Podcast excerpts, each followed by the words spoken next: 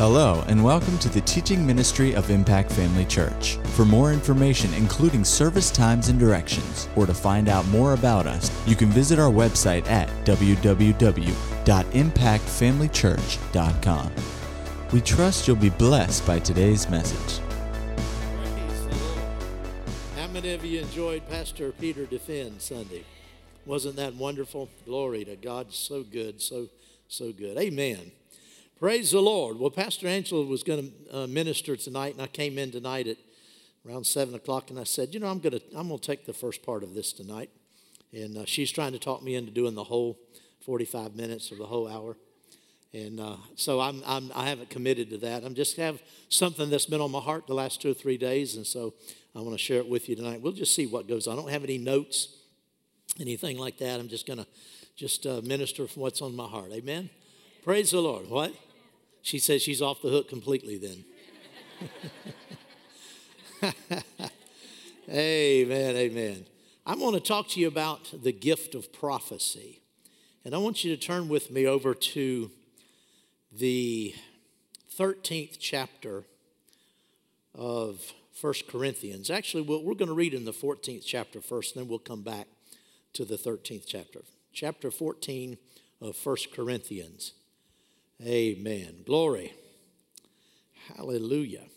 I'm going to start in verse number one. In 1 Corinthians 14 1, it says, Pursue love and desire spiritual gifts, but especially that you may prophesy. For he who speaks in a tongue does not speak to men, but to God, for no one understands him. However, in the Spirit he speaks mysteries. But he who prophesies speaks edification and exhortation and comfort to men. He who speaks in a tongue edifies himself, but he who prophesies edifies the church. I wish you all spoke with tongues, but even more that you prophesied. For he who prophesies is greater than he who speaks with tongues, unless indeed he interprets that the church may receive edification.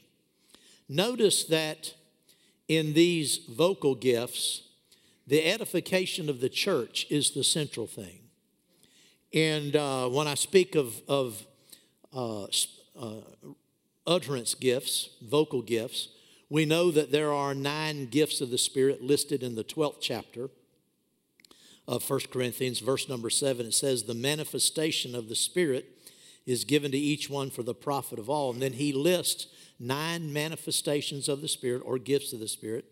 He said, For one is given the word of wisdom through the Spirit, to another, the word of knowledge through the same Spirit, to another, faith by the same Spirit, to another, gifts of healings by the same Spirit, to another, the working of miracles, to another, prophecy, to another, discerning of spirits, to another, different kinds of tongues, to another, the interpretation of tongues. But one and the same Spirit works all these things, distributing to each one individually as he wills.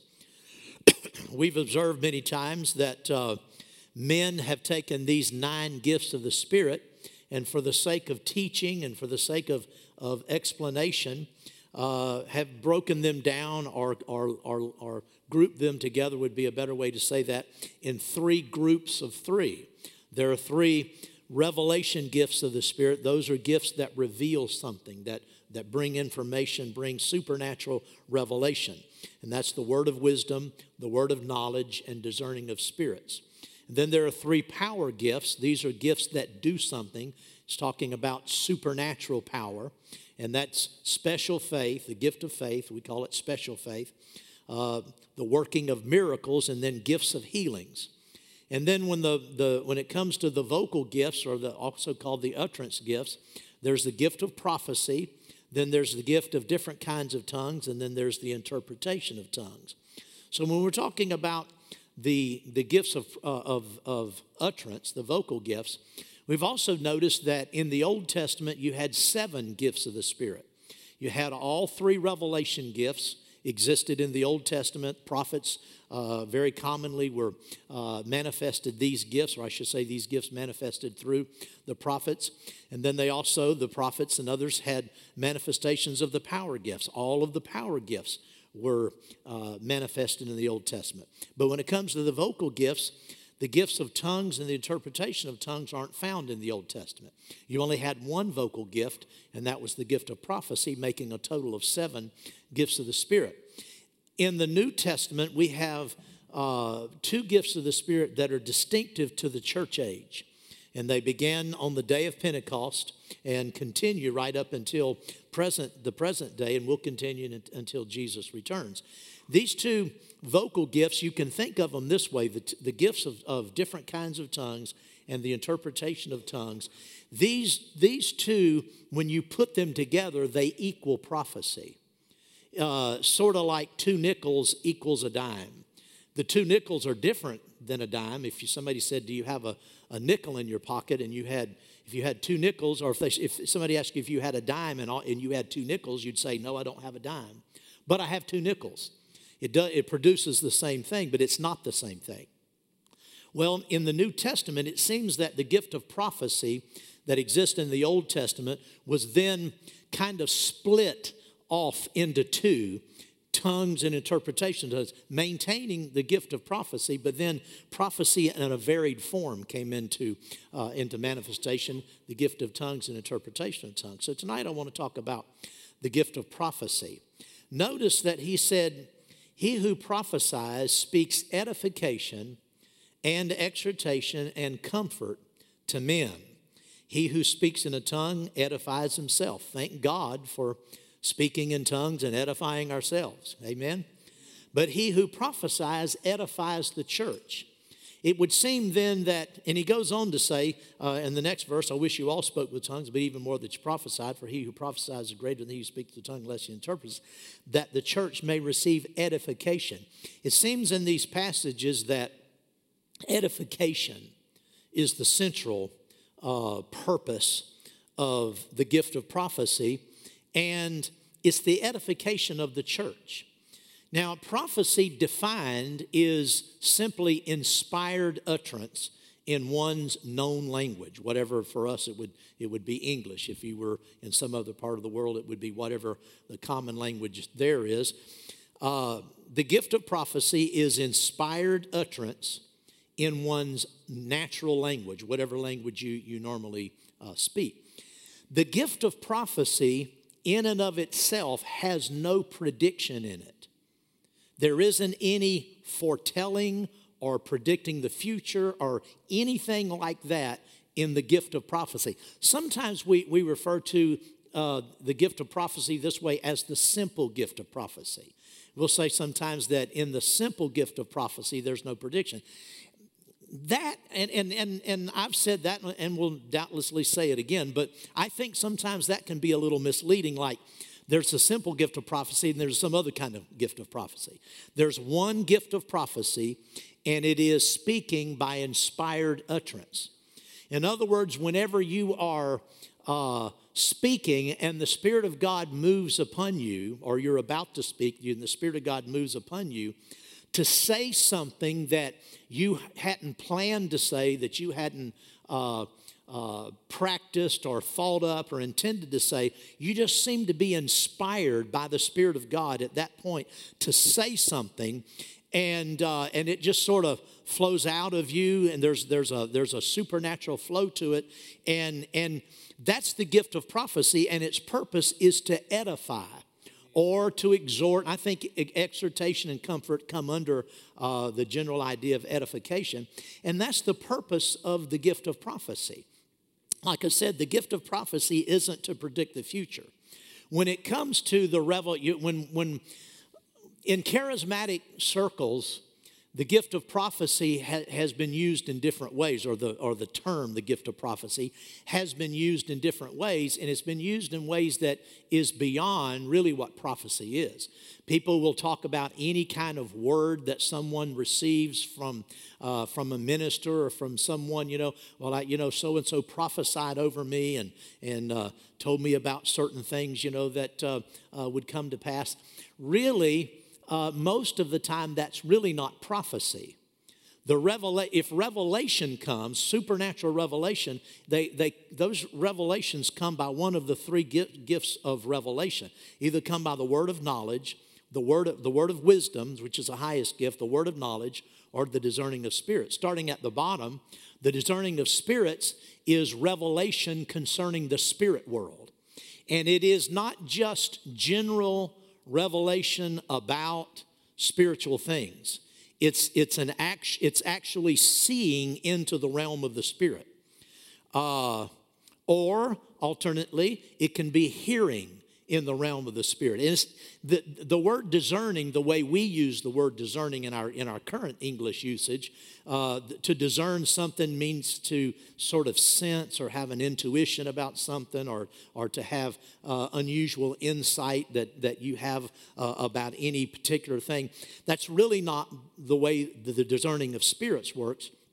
The discerning of spirits is expressly and precisely that discerning, and in the Greek that means to see, seeing over into the realm of the Spirit. In other words, all visions, when people have visions, that's, that's seeing over into the realm of the Spirit. And, and that would be a, a manifestation of discerning of spirits. Uh, seeing, you know, in, in, when you see over in the Spirit, sometimes I've seen the glory of God. I, I, just saw it. It was like a cloud, and I entered into that cloud. And when I was in that cloud, I couldn't see out of it. I, I was just completely enveloped in that. Well, that's that's discerning of spirit. I'm seeing over in the realm of spirits. Didn't see a spirit other than I saw the glory of God. I've seen the glory of God in lesser demonstration of that. I've seen the glory of God like a mist. Uh, sometimes in, in this building here, in this service, I've seen it sort of like a, a haze or a fog. And so there are different levels of that. That's seeing over into the realm of the Spirit. Uh, uh, the other, the second uh, lower or coming up from the bottom uh, of these revelation gifts would be the word of knowledge. The word of knowledge is supernatural revelation concerning facts, something that has happened in the past or is currently uh, factual, something that exists at, at, at, any present time.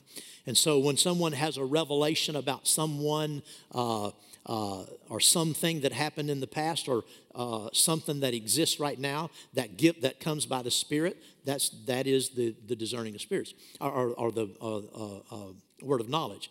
The word of wisdom isn't a, a revelation of general wisdom the word of wisdom is a revelation of primarily of God's plan and purpose for it could be for a person it could be for a church it could be for a group it could be for a nation uh, it's, it's primarily a revelation like i said of god's plan and purpose and it has to do with the future and uh, very often, when people say, Well, you know, so and so, so and so prophesied over me and told me about something that's going to happen or predicted a certain thing, that's really not prophecy.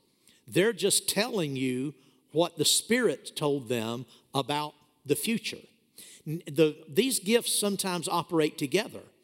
Uh, revelation about the future, word of wisdom, can come through discerning of spirits you could see over in the realm of the spirit and see things unfolding. I've had that happen to me before. I've had I've seen things about the future, about myself or about somebody else, and it was like it ran off in front of me almost like a video.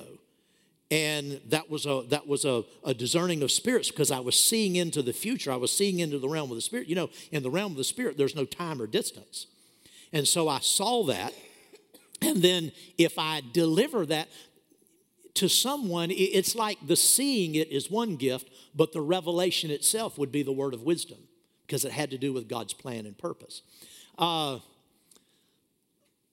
again, people say, well, you know, so and so prophesied over me. Well, we need to be careful about biblical using terms and, and use terms correctly. To prophesy is to speak by inspiration. And the Bible in, in chapter 12, 13, and 14 tells us that we should all desire to prophesy. It doesn't say we should all desire to predict the future or, or to see in the realm of the Spirit or any of those things. It's simply to speak by uh, inspiration. It says in uh, the 13th chapter, let's go over there. In verse number 8, he says, it says, Love never fails. But whether there are prophecies, they will fail. Whether there are tongues, they will cease. Now, some people have taken that and said, well, see, that's talking about, you know, after the apostles passed away, uh, you know, the, the first apostles, then tongues ceased. Well, no, it says it tongues shall cease. Whether there are tongues, they will cease. Well, they haven't ceased yet. Because he also says, where there is knowledge, it will vanish away. Well, the words vanished away is the same word that's translated ceased, cease in, in uh, reference to tongues. Whether there are tongues, they shall cease. Literally, it says, where there is knowledge, it will cease. Well, knowledge hasn't ceased.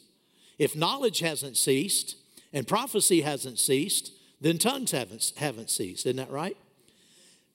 He says, Whether there are tongues, they will cease. Whether there's knowledge, it will vanish away. Here's the verse that I want you to see For we know in part, and we prophesy in part.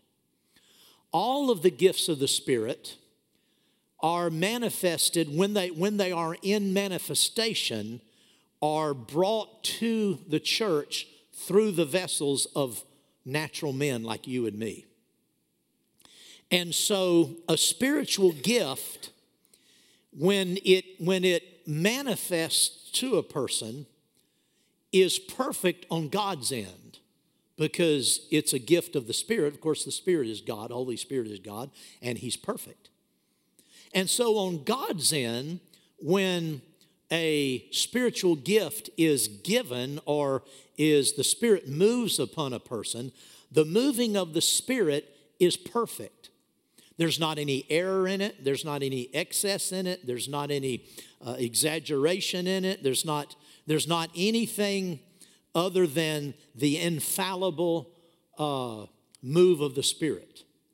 But as soon as the Spirit moves upon you or upon me, that manifestation of the Spirit is instantly contaminated because the Spirit of God moved on me and I am far from perfect. You just keep quiet. you and I are far from perfect. And so, any gift of the Spirit that is then manifested to the church through someone, you always have to understand there will be, of necessity, an element of the natural. There'll be an element of that person in that manifestation of the Spirit. One person who is, for instance, where prophecy is concerned, one person who is more eloquent when it comes to expression will have a more eloquent uh, uh, delivery of a, a, word of prophecy than someone who is less eloquent because God uses uh, the vessels that He's chosen to use. If you go through the Old Testament, you know, you look at the different prophets of the Old Testament, you know, you have uh, Isaiah. Oh my goodness, Isaiah is like the the uh, the statesman, elder prophet. You know, he's so uh, polished and so eloquent, and his prophecies are so uh, far-reaching, and and and they cover generations and and hundreds of years and thousands of years, and and it just seems to to to flow, seem to flow out of him so effortlessly, and there's such breadth and depth in them and, uh, and you get the sense that you're dealing with someone who, who uh, uh, really had a lot going on, you know, for themselves. Then you turn over and you read some of the minor prophets. Now, they're called minor prophets simply because those prophets are, the, the books are shorter. And some of the, you know, you, you find some of these, these minor prophets, and you know how, like Amos. Amos is called the, the, uh, the, the farmer prophet, the country prophet. You know, he's, uh, he speaks on a, in a very uh, you know, he's just far less eloquent, speaks more like a, like a farmer would talk or like a natural man would talk or someone, you know, on a, on a lesser uh, uh, degree of speaking ability. So, but it's the same Holy Spirit. What God said through Amos is just as valuable and just as important and just as true as what he said through Isaiah or Jeremiah, one of those prophets, or Daniel. I mean, Daniel's prophecies, whoo, boy, they, they cover, you know, so much.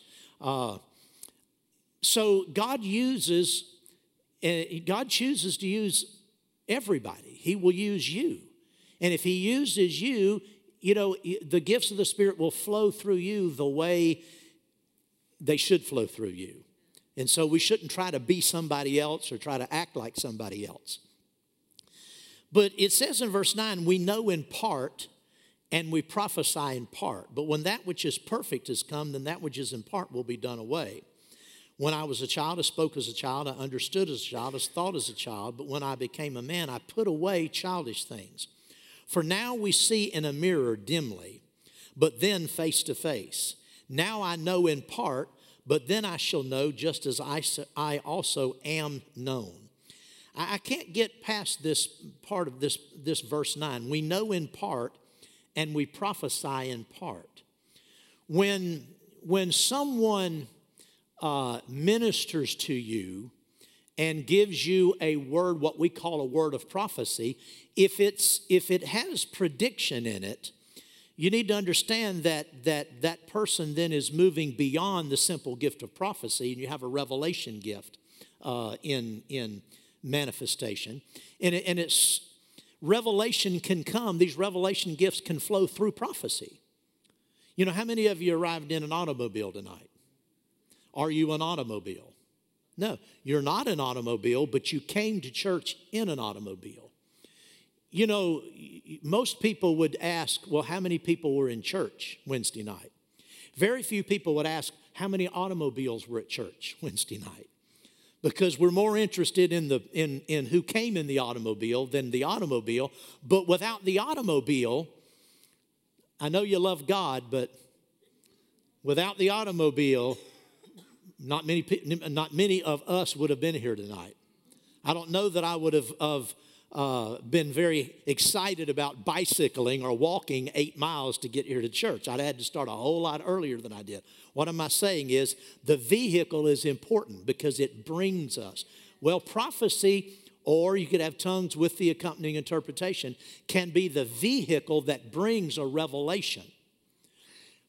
Utterance by the Spirit brings revelation very often. But that revelation is a separate gift than the inspired utterance. Because when, uh, when someone is just prophesying, and this should be the case for most uh, uh, manifestations of the gift of prophecy among church people, should be the simple form of edification, exhortation, and comfort. When, when someone delivers a, a word of prophecy, if there's something in it about the future, you should always check in your heart to see if what that person said bears witness with what you already have in your spirit. Because again, God doesn't, in the New Testament, God, God doesn't lead us through the gifts of the Spirit. He leads us by the Holy Spirit's witness in our, in our own heart. We all have the Holy Spirit in us.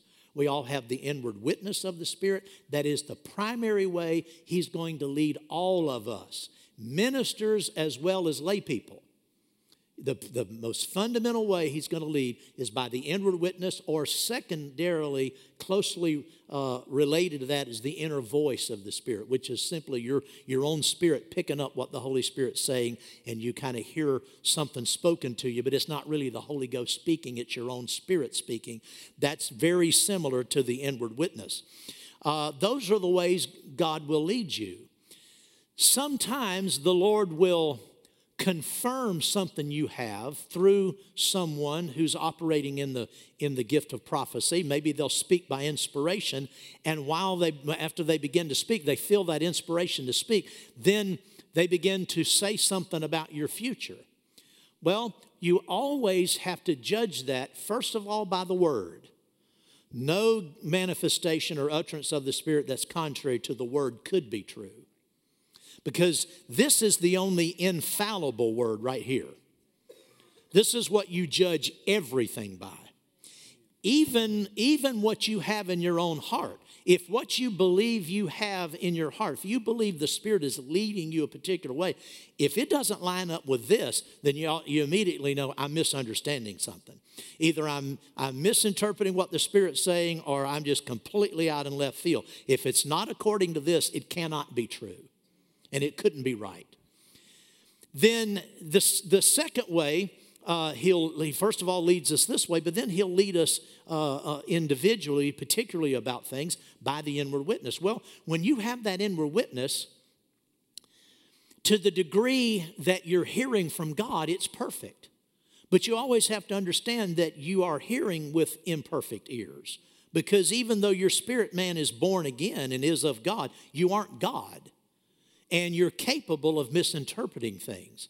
So, very often, when the Spirit is leading you and, and dealing with you, maybe showing something you something about your future or something that you need to do, uh, you need to you need to pay attention, but you also need to be aware that uh, there's a certain amount of, of self interpretation that takes place.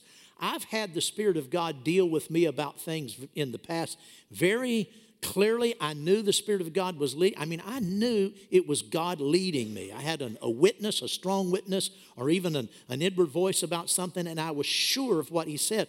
But I immediately put my interpretation on what He said. So I interpreted what the Spirit witnessed to my spirit to my heart. I interpreted it as meaning something.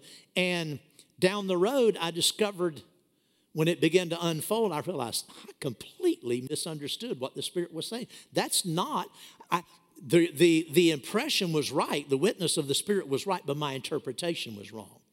Well, if you can do this about yourself, you can certainly do it about somebody else. If you get a, a, a, a and, and I'm not encouraging you to get words for other people. I don't, I don't believe that's a common thing. If it is common, it's out of balance. People who constantly get words for other people, unless they're in the fivefold ministry of the prophet, uh, people who are getting words for other that usually uh, they're out of balance. They're, they're, that's not scriptural because God deals with each one of us. Why should, why should I be telling Lori or Doug about their future when they have the Holy Spirit on the inside of them? So the fundamental way is God's going to deal with them about that. But sometimes people are in, in full time ministry, uh, maybe a pastor because of his oversight of the flock. He'll pick up something and he'll share. But I try to always be careful to say, now, I, I sense the Spirit of God saying this to me about uh, your situation. But I try to always be careful to say, now you judge that according to your own heart because your witness of the Spirit trumps whatever revelation I have. Amen. It always comes first. And so, um, uh, and, and the reason for that is people, again, when they are, are sense that they have something, that the Lord's showing them something, there's, there can be a lot of different filters in their natural thinking that that sense from the Spirit is having to wash through to get to their consciousness. And, they're, and they're, they're, it's so easy to put what they sense the Spirit said in light of natural things they know or feel or think. You understand what I'm saying? So uh, I just want you to be careful about that. Sometimes the, the Spirit of God has uh, spoken things and given somebody uh, a word from me that, and again, the, the primary purpose for that is to confirm something that you have from the Lord. When Kenneth Hagin was alive, uh, Pastor Angela and I got to know him better during the last 10 years of his life than we had before. Before, you know, I was a Rhema grad and, uh, along with, you know, 30 other thousand people. And, uh, you know, we knew each other by face because I was in his meetings. And then I became a regional director. And so we knew him, you know, he knew me a little bit better because of that. Uh, but uh, in the last 10 years of his life, we were in a lot of his Holy Ghost meetings. And, and Kenneth Hagin called Pastor Angela and me out quite a few times. We have a few of them, you know, that we play up here before service. But he called us out quite a few times and ministered to us. And every time he did, it was something on the inside that I had that I understood what the Spirit of God was saying. And there might have been one or two times when I didn't fully understand what he, what he was talking about. Well, I didn't throw it away because I didn't understand it or it didn't seem to uh, go with anything I'd gotten from the Spirit. I didn't toss it away primarily because of my respect for Him. I knew his track record. I knew the stature that he had in, in the realm of the Spirit and the office that he had operated in so, so well with such uh, dignity and such uh, uh, uh a high caliber for so many years. You just don't throw those things away. I would call it, I just put it on the shelf. But I never tried to go out and act on any of those things, he said, and make them come to pass. If it was something I had that it agreed with something that I had in my heart, I just rejoiced. Well, the Lord's confirmed that that He gave me, and that's that's always a blessing. That's encouraging. It it edifies and builds you up and helps you. Uh, but uh, uh, if you get something from someone that seems to be contrary to what you have or something you've never thought of, please don't act on it. And don't make plans for your life around those things. I'm telling you, lives have been shipwrecked. There's been so much mis- misery introduced to the church and the body of Christ by people giving other people words, and they went out and said, "Well, you know, the, I, you know, I hadn't planned to do this or don't know anything about this, but so and so said that I would have this and I would have that, and so that's the way it is, and so I'm, that's the track I'm, I'm pursuing." That is always a mistake. Always a mistake. Sometimes someone will say something that, you know, you you don't really understand, but because, like I said, because of who they are, and you and you have confidence in them, don't don't toss it away. Just just put it away somewhere. You know, uh, a good case in point is uh, Sunday morning. How many of you here Sunday morning?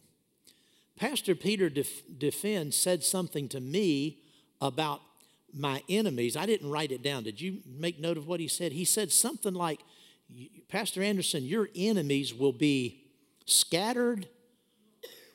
Huh? I won't see them anymore. Yeah.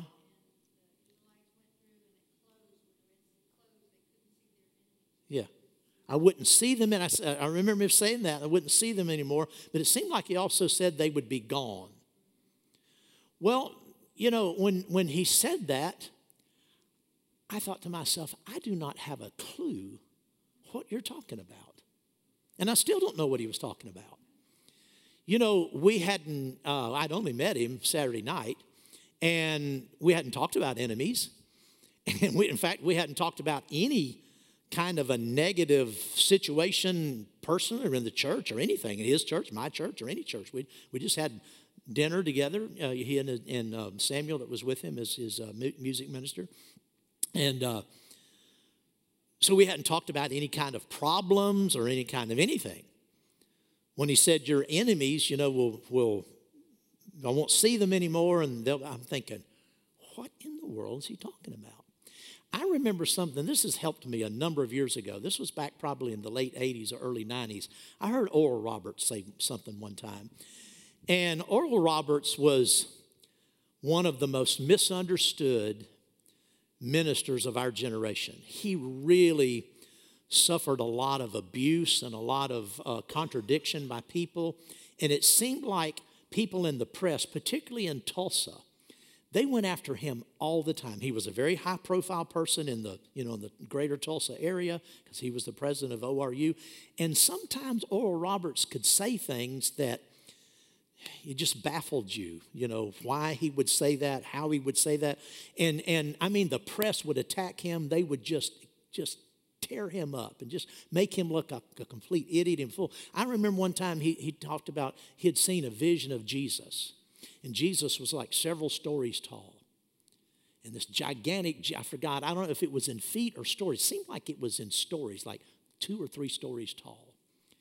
And, you know, the press, I mean, they just went after him. Everybody knows Jesus, you know, has a physical body. He's at the right hand of God. He's probably six foot, you know, five foot ten, six foot two, somewhere in that. He's not 45 feet tall. And they just, just completely uh, made mockery of him.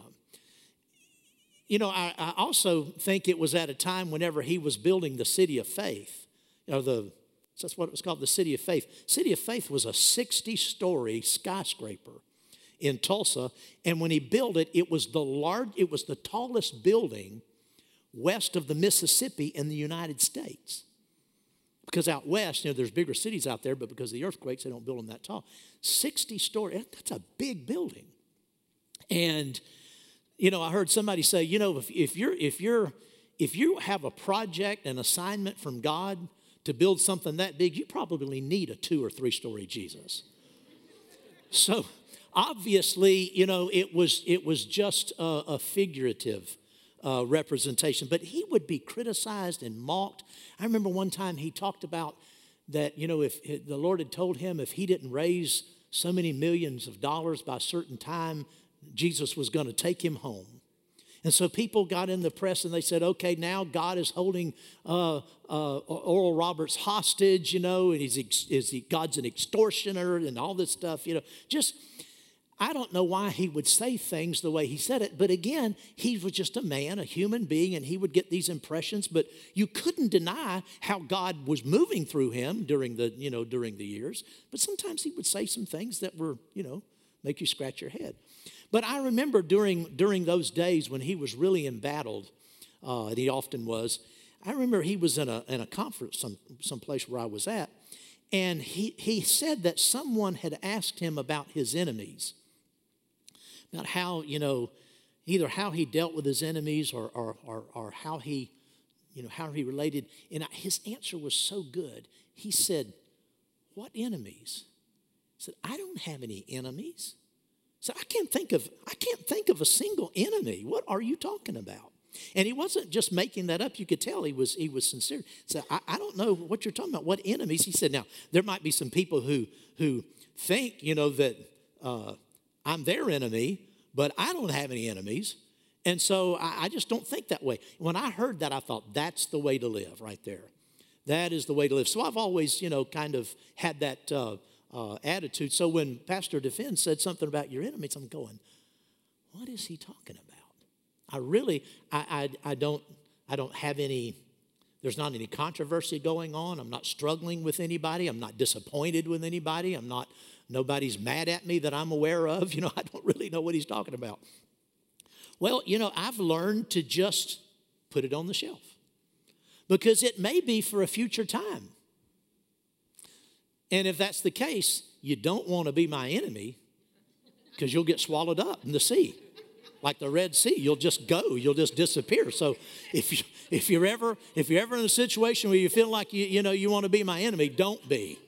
Because it's already been spoken, it won't go good for you, okay? So but you know, I said that partly because it's important that we know these things, but also sometimes when you hear something like that, people in the church can go, because several of you remember what was said. They go, well, I wonder what's going on with Pastor, you know, what, what kind of attack he's under. None that I know of. So uh, uh, be careful with prophecy. Don't act on something that you don't understand. Sometimes people in, in the church will, will uh, send me a, some kind of a communication and say, Pastor, you know, I, I, saw this and this is what I felt like the Lord was saying about you. And I remember not too long ago, someone, you know, sent me an email and, and I thought to myself, in fact, I, I have a different witness in my spirit than what this person's telling me. It's not only that I do I not see that, the Lord has dealt with me different than that. Well, if the Lord's dealt with you, you, you you stay with what God said. So I wrote this person back. I said, You know, I, I, appreciate that. I appreciate you being obedient. You know, you felt like it was important to tell me this. But I know what I have in my heart. And until I hear different, uh, this is what I'm going with. I'm not going to go with the other. But then, even then, I don't look down at that person. I'm not, I don't, I don't, when I see them, I don't look down. As a matter of fact, I have great respect for them. They're, they're it's a wonderful individual, uh, used of God, is a great blessing to the church, you know, and so, so I don't look down on him. Anybody can miss it, and I could be missing it. I mean, what I've seen in the witness that I have so far, I could be wrong. But I have to go with what I have because I'm, I'm obligated to follow the witness that I have in my spirit about my own life and not let something that somebody else says that is opposite of that or contrary to that have any effect in my life. I know Brother Hagin said during the uh, healing revival, you know, there was a healing revival in America from 1947 to 1958. And uh, I was born in 1952, and so I remember getting in some of those healing meetings, the big tent crusades. You know, I was still very, very young. And you know, when a, when a revival kind of comes to an end, it, it's, it's not just cut off at a certain date. There's a residual uh, effect. And so the same things that were going on in the revival at 58 had been going on, continued for quite a few years after that, at least four or five years after that. So, you know, as a young uh, little kid, I remember going to some of those meetings, you know, uh, up until about the age of eight or 10, something like that. And uh, during that time, though, the Spirit of God had dealt with Brother Hagin specifically don't get a tent, stay in the churches. Even though he had a, a, a great healing ministry and was God, God was really using him, Spirit of God said, don't get a tent, don't go out and have your own meetings like most of the evangelists, healing evangelists. They would have their own meetings. They would have these big tents. They'd go across the country, you know. And uh, the Spirit of God dealt with Brother Hagin. Stay in the local churches. Have your meetings in the local churches. Now, when he was at churches, sometimes because of the crowds, the pastor would get a tent because the church wasn't big enough. So they'd set up a tent outside the church. You know, the the meeting in. Uh, 1950 in Rockwall, Texas, where, where uh, uh, Jesus had, you know, his first vision of, uh, of the Lord. That was in a tent. But he wasn't conducting his own meeting. The pastor got the tent and had it for him. But the Lord had dealt with him don't get a tent and stay in the churches. He said all of those years during that healing revival, he said, often, not every place he went, but almost every place he went, several times a year, people would, would come up to him in these meetings and prophesy over him. You're supposed to have a tent. Brother Hagin, the Lord said, you got to have a tent. Because they saw, you know, the, his healing ministry and all of the miracles taking place, and they thought, surely this is too big for the local church. You know, he needs to get in with these other guys. So what was happening is they were just really prophesying out of their own emotion and out of their own feelings, and it was well intended. And uh, he said, you know, he just had person after person after person after person after person. It almost got comical out of after a while. Brother Hagin, you the Lord's telling me you're supposed to have a tent. He was gracious about it, and he thought, "No, I'm not supposed to have a tent. God told me not to have a tent, so he didn't." So when God God deals with you about something about your future, you have a witness about God's plan, and we all should have some uh, sense of what God's plan is for our lives. Stay with that. Don't let any word of prophecy change that or alter that or affect that. And even if you do get a, a, a, confirmation, I've always said it like this you should be more thrilled with the initial witness you have from the Spirit than any prophecy or word of wisdom that anybody gives you. I mean, I've had Kenneth Hagin, you know, prophesy and, and give words of wisdom, not prophesy, but give words of wisdom to, to Pastor Angela and me ooh, you know, Kenneth Hagin, that's wonderful. But it didn't mean as much to me as what I had in my own heart because I know that's what, that's what I'm accountable for. I'm accountable for what God says to me in my own heart. Amen? And I've also said this if you're not sure enough about direction to take a step, to, to act, if you're not sure about direction you have to act by the inward witness you have, then you surely aren't sure enough to act because somebody gave you a word. Just because they gave you a word. If you weren't, if you weren't willing and, and ready or, or in uh, even acting and following God's plan and taking steps, if, you, if you're not confident enough in what you have in your own heart, you shouldn't be, you shouldn't be, uh, your confidence shouldn't be boosted enough to act on something that you wouldn't otherwise have acted on. That's, that's, a, that's a tragic thing to do. So, these are just um, things that I wanted to share with you about the gift of prophecy because uh, we need prophecy, but primarily in the local church, prophecy is given to edify the church. There, there's also a, a charismatic tradition, you know, around uh, certain charismatic groups that's, that's kind of uh, uh, stayed with us for a long time. And that's, you know, people giving personal prophecies, going to people in church and giving them a word. Well, I don't see that in, in the New Testament. He who prophesies speaks edification, exhortation, and comfort that the church may be edified.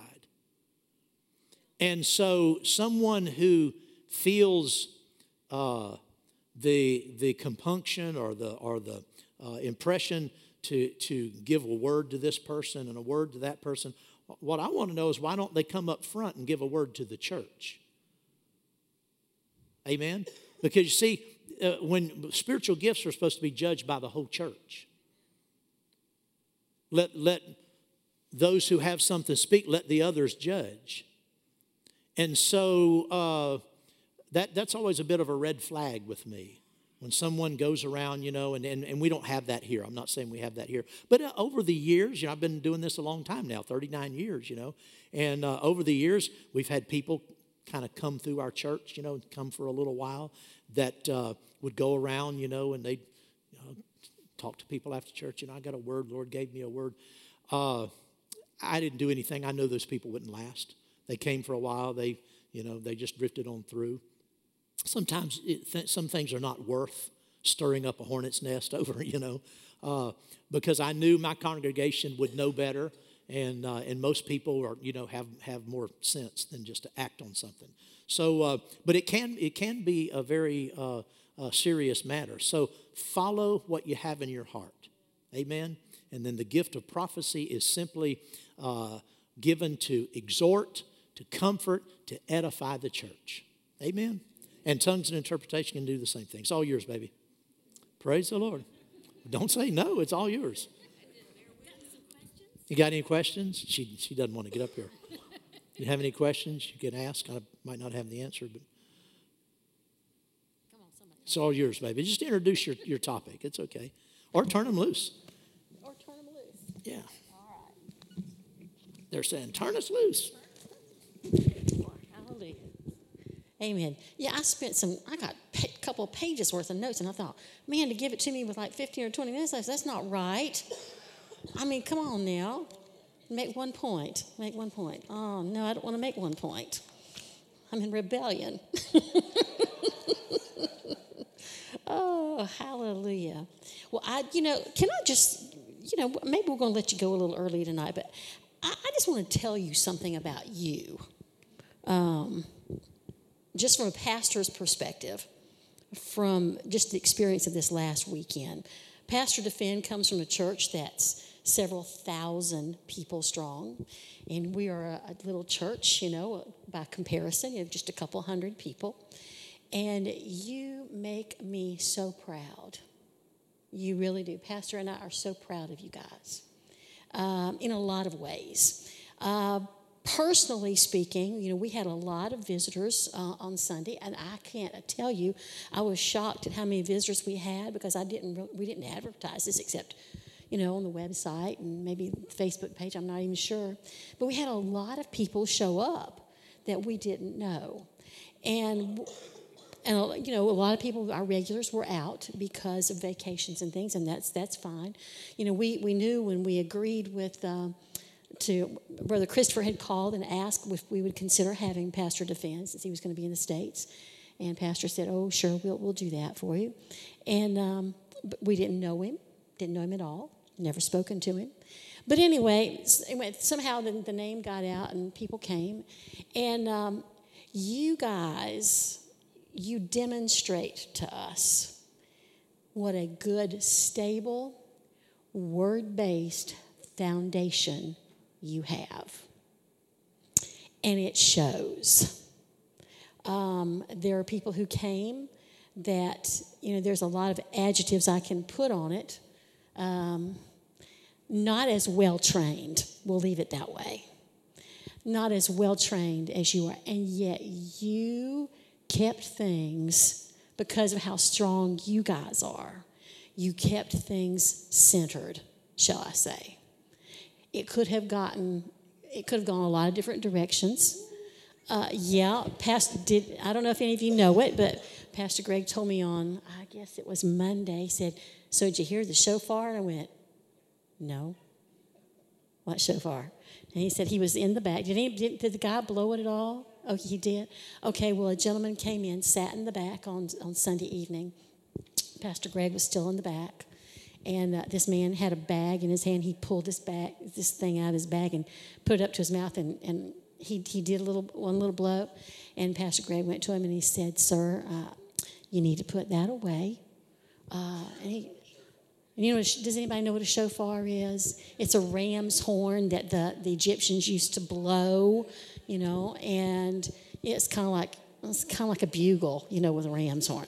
Anyway, um, so Pastor Greg said, "Sir, we, we you know we'd like to ask you just to, to put that away, and um, and um, just, just worship God with us." He goes, "Well, your your website says there's freedom to worship here." He goes, "Yes, sir. You're free to worship with our music department because we have a wonderful music department, and and we're here to, to worship God. So if you if you don't mind, put that away." Yell but So we kept arguing with him about it, and then after a minute or two of that then uh, he said, Well, well can, can, I pull my harmonica out? Can I play my harmonica? And he, Pastor Grace, going, No, sir. We have a wonderful music department. We have wonderful musicians. You are free to worship along with us as they lead us in praise and worship. And I'm just thinking, you know, I'm so glad that nobody here would ever go to someone else's church and presume to, to act the way they wanted to instead i mean you guys just you guys are just you guys are just wonderful. I mean to know that you're steady that your your foundation goes solid it goes deep and that it can it can cause a service to stay where god wants it to in spite of other influences that may or may not be here when visitors are here.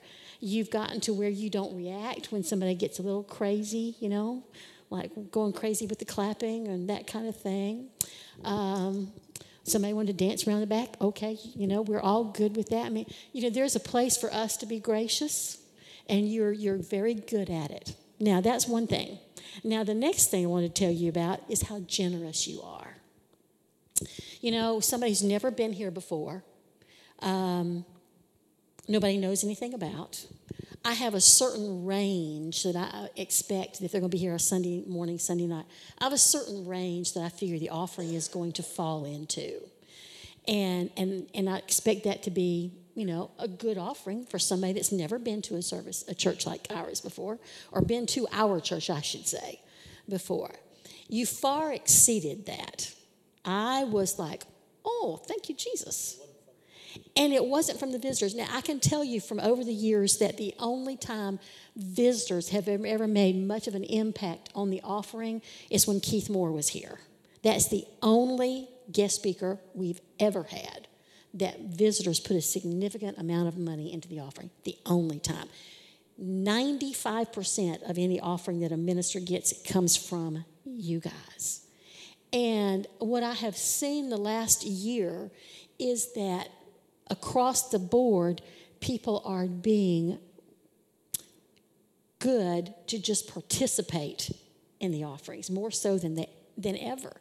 And let me tell you, when we handed him his offering on Sunday night after church, he didn't look at it right then and we had gone to BJ's for to get something to eat, and I'd stayed back to, to do the offering to count it just to make sure I could give him a check. I mean, after all, he is from out of the country. It's not like I can mail it very easily, and so I wanted to give it to him before he left town, and and so I got there and just handed we handed it to him. We told him that we'd included some uh, money for some travel expenses because he had to drive up here from Miami.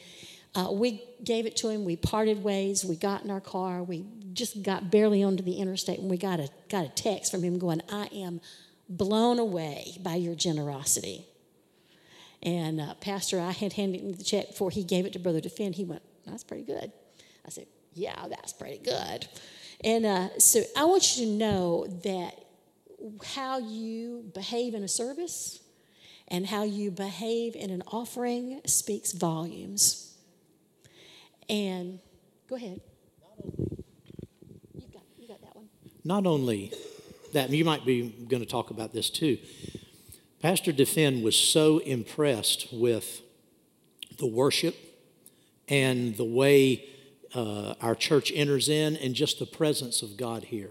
More than once, several times, he told me, he said, What you what I've found in your services Sunday morning, Sunday night, you don't find very many places. You just don't find that, that spirit, that, that uh, purity of worship and flow of the Spirit, genuineness. He said, there's just so much fluff and so much uh, uh, extra stuff that people work into services trying to work people up. He said, none of that was in your church. It was just such a pure, uh, uh, honest move of God and, and uh, sensitivity to the Spirit. Yeah. You know, and it's, it's kind of like a parent child situation. You know, a parent can be very proud of their children and tell everybody else how proud they are of their children, but the children need to hear it ever so often. And so I wanted you to know tonight how grateful I am that you maintain an atmosphere that God can move in, in spite of the other visitors who have not been taught what you've been taught. And, and I want to tell you how grateful and how blessed I am that you set such a wonderful example of generosity to people that you've never even met before. You know, just just being led, and and I, I told Pastor, I said there was no there was no one huge giving in this offering. It was just spread out more across the church than than we've than we've seen before. And I'm telling you what, that's the key. There, there's a key there.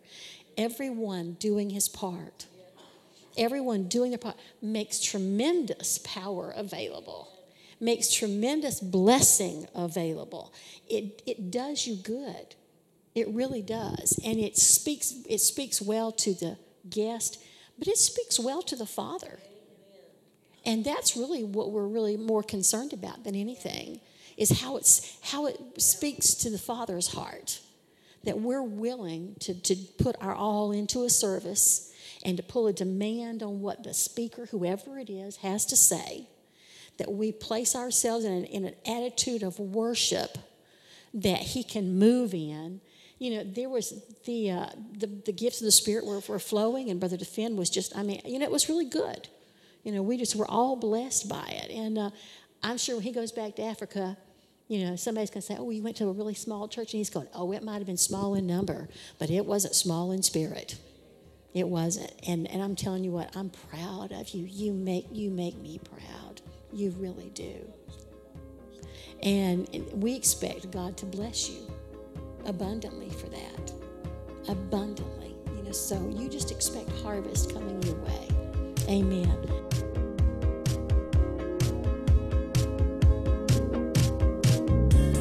At Impact Family Church, it is our desire to see you blessed through the power of the Word of God. We have been helping people to change their world for over 25 years through our dynamic ministries and teaching.